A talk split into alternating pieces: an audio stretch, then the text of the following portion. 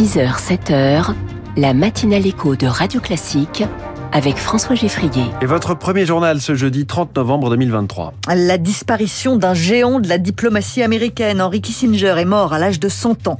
Acquittator acquitté, en tout cas Éric Dupont-Moretti est relaxé, il reste ministre de la Justice. Et puis Mortel Adèle ou Harry Potter, le salon du livre jeunesse a ouvert euh, ses portes à Montreuil. Après ce journal, le Cybertruck de Tesla commence à être livré aujourd'hui. On parle de ce véhicule d'un design robotico-monstrueux dans les titres de l'économie à 6h10. 6h15, la France de demain, une France qui ne roule pas forcément en Tesla, mais qui aura dans tous les cas besoin de plus de bornes de recharge. Et puis les classiques de l'économie, comment mesurer les monopoles avec Natacha Valla à 6h20. Une figure majeure de la diplomatie américaine, Henry Kissinger, est mort. Il a été la voix de l'Amérique pendant toute la deuxième moitié du XXe siècle. Henry Kissinger avait 100 ans. Il est resté jusqu'au bout un homme écouté par les présidents américains successifs. Henry Kissinger avait reçu le prix Nobel de la paix après la fin de la guerre au Vietnam. Rien de ce qui m'est arrivé au cours de ma carrière ne me touche plus que cette récompense que je vais partager avec celui qui m'a accompagné dans la recherche de la paix au Vietnam, Monsieur Le Ducteau. Henry Kissinger, ce sont de grands succès comme le rapprochement avec l'URSS pendant la guerre froide ou encore des discussions avec la Chine de Mao. Mais il a aussi euh, évidemment ses zones d'ombre comme le soutien au coup d'État de Pinochet au Chili. La trêve entre Israël et le Hamas va continuer pendant que les médiateurs poursuivent leurs efforts. C'est l'armée israélienne qui l'annonce ce matin. Hier soir, 16 otages ont été libérés par le Hamas en échange de 30 prisonniers palestiniens. Éric Dupont-Moretti reste ministre de la Justice. Relaxé et maintenu en poste, le garde des Sceaux était jugé pour prise illégale d'intérêt pour des enquêtes administratives menées en tant que ministre contre des magistrats qui avaient été ses adversaires quand il était avocat.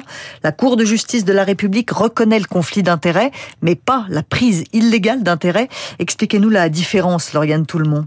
Il faut revenir au cœur du délit pour comprendre la décision de la Cour de justice de la République. La prise illégale d'intérêt contient deux éléments. D'abord, l'élément matériel, les faits. Dans le cas d'Éric Dupont-Moretti, il a engagé en tant que ministre de la Justice des poursuites disciplinaires contre des magistrats, les mêmes auxquels il s'était opposé en tant qu'avocat, allant même jusqu'à porter plainte. Pour la Cour, il y a là un conflit d'intérêt manifeste. Mais pour constituer le délit, il faut un deuxième Deuxième élément, l'intention. Le garde des Sceaux était-il à la recherche d'un gain, d'un intérêt personnel?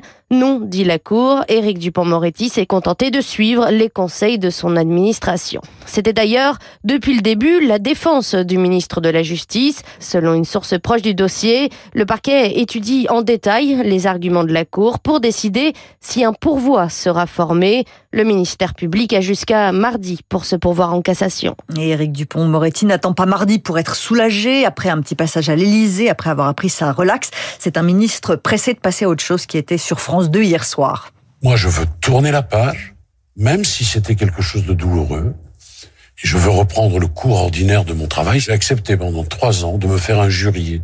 Je n'ai jamais répondu. Et pourquoi je n'ai pas répondu? Pourquoi le justiciable n'a pas répondu? Pour préserver la fonction ministérielle. Et j'ai bien fait de le faire. Et je dois vous dire, au fond, que c'est bien que je n'ai pas été euh, contraint à la démission, parce que je suis innocent ce soir. Et je voudrais que l'on s'en souvienne.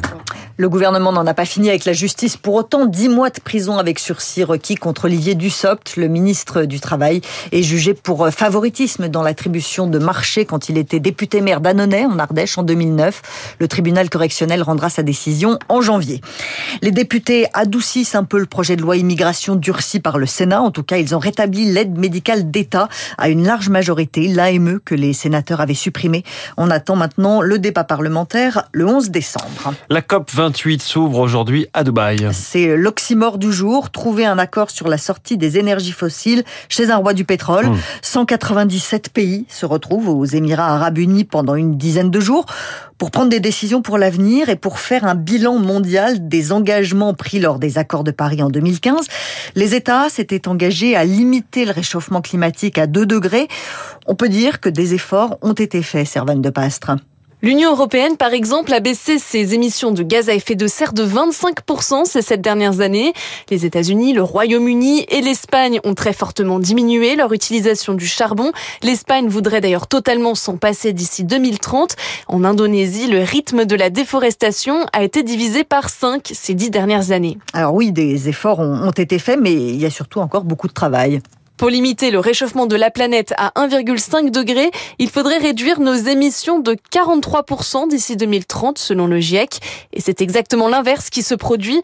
Elles ont augmenté de plus de 7% depuis 2015. Robert Votard est climatologue et membre du GIEC. On ne prend pas le chemin d'une réduction massive des émissions aujourd'hui, notamment parce qu'il y a encore des investissements dans l'extraction d'énergie fossile ça, c'est vraiment une, problématique euh, très importante parce que la source du réchauffement climatique vient du charbon, du, du pétrole et du gaz. La sortie des énergies fossiles qui est au cœur des négociations à Dubaï, mais peu de chances que cela aboutisse à un accord d'ici la fin des rencontres. Le CIO veut participer aux efforts. Visiblement, le Comité international olympique n'a retenu que la candidature française pour l'organisation des Jeux olympiques d'hiver 2030. Exit la Suisse et la Suède, notamment parce que la France bénéficie déjà de nombreux équipements, équipements existants. L'hôte de ces Jeux sera officiellement désigné l'an prochain. Mais comme la France est maintenant seule en lice, c'est comme si c'était fait. Notre pays va donc organiser deux Olympiades en six ans, si vous l'aviez oublié. Paris 2024, c'est l'été prochain. On commence à en savoir un peu plus sur les mesures de sécurité mises en place. Si vous avez un appartement avec euh, vue sur la Seine et que vous invitez des amis chez vous pour la cérémonie d'ouverture, ça se fera avec un QR code et une dérogation. La sénatrice centriste Nathalie Goulet regrette qu'on n'ait pas demandé l'avis du Parlement. Cette grande plateforme d'information et de recueil de données ne faisait pas partie de la loi euh, qu'on a votée. Il n'était pas question de QR code, il n'était pas question de ça. si vous invitez X ou Y chez vous, il va falloir que X ou Y décline son identité, euh, l'inscrive sur une plateforme euh, qui sera communiquée à qui, comment, conserver combien de temps. Enfin, c'est des questions que le Parlement légitimement doit pouvoir se poser. Voilà, c'est tout. Le préfet de police de Paris, Laurent Nunez, se justifie. Il y a un acte réglementaire pris par le ministre de l'Intérieur qui peut être soit un arrêté, soit un décret en fonction du niveau d'information qu'on demande. Après avis de la CNIL, tout le dispositif que nous mettons en œuvre vise tout en permettant de garantir le plus haut niveau de sécurité d'avoir le moins de désagréments dans la vie quotidienne des gens, uniquement pour la circulation routière. Ça ne concerne ni les piétons ni les cyclistes. Des propos recueillis par Charles Ducrot. Je reviens un instant sur euh, l'actualité au Proche-Orient, puisque le Hamas annonce la prolongation de la trêve avec Israël pour un septième jour. Est-ce que vos enfants auront des livres sous le sapin de Noël? Le salon du livre et de la presse jeunesse a ouvert hier à Montreuil, à côté de Paris. Le secteur du livre pour enfants se porte bien, en tout cas bien mieux que le reste du monde de l'édition. Un million et demi de BD, mangas, albums et romans pour enfants se vendent chaque semaine. Mais ce chiffre cache d'importantes disparités, comme Zoé Pallier l'a constaté dans les allées du salon. Sur les présentoirs, certaines piles de livres fondent plus vite que d'autres. Je regarde des livres euh, sur Harry Potter. Ce sont des classiques et leurs produits dérivés. Par exemple, là, c'est un livre de cuisine sur l'univers Harry Potter. Elle les veut tous, hein. Elle les aura peut-être pour Noël. Autre grand succès cette année encore, le nouveau Mortel Adèle, une héroïne rousse née en 2012. Les séries Marion Nicolas, directrice de la librairie Albin Michel. Les enfants sont extrêmement fidèles. Quand ils ont trouvé un personnage qui leur plaît, c'est vraiment des collections qu'on peut tirer maintenant jusqu'à des numéros 25, 33. C'est pas simplement une trilogie. Les ventes de romans pour adolescents, en revanche, baissent de 20% sur un an. Ce qui plaît davantage, c'est pour les tout petits. Et puis la bande dessinée jeunesse. On a 40 mètres carrés dédiés à la bande dessinée. Avant, c'était 7 mètres carrés. La demande évolue, l'offre aussi, souligne Sylvie Vassalo, la directrice du salon. Aujourd'hui, il y a 18 000 titres qui paraissent. En 2014, il y en avait 14 000. Donc il y a une vraie démultiplication du nombre d'éditeurs, également du nombre d'auteurs. Et d'ailleurs, ça crée une véritable difficulté à en vivre, ça crée une difficulté économique. Autre source d'inquiétude pour les professionnels du secteur, l'inflation qui décourage les achats de curiosités non prévues au salon ou dans les librairies. Et puis la Ligue des Champions, c'est fini ou presque pour le RC Lens avec fracas. Les Lensois battus 6 buts à 0 par Arsenal hier soir à Londres. Merci Virginie Fulpin, c'était le journal de 6h. On, retrouve, on vous retrouve tout à l'heure à 7h. Le dernier né de la gamme Tesla dans les titres de l'économie. Dans un instant, le Cybertruck. Puis le patron de PowerDot dans la France de demain. On parle recharge de voitures électriques.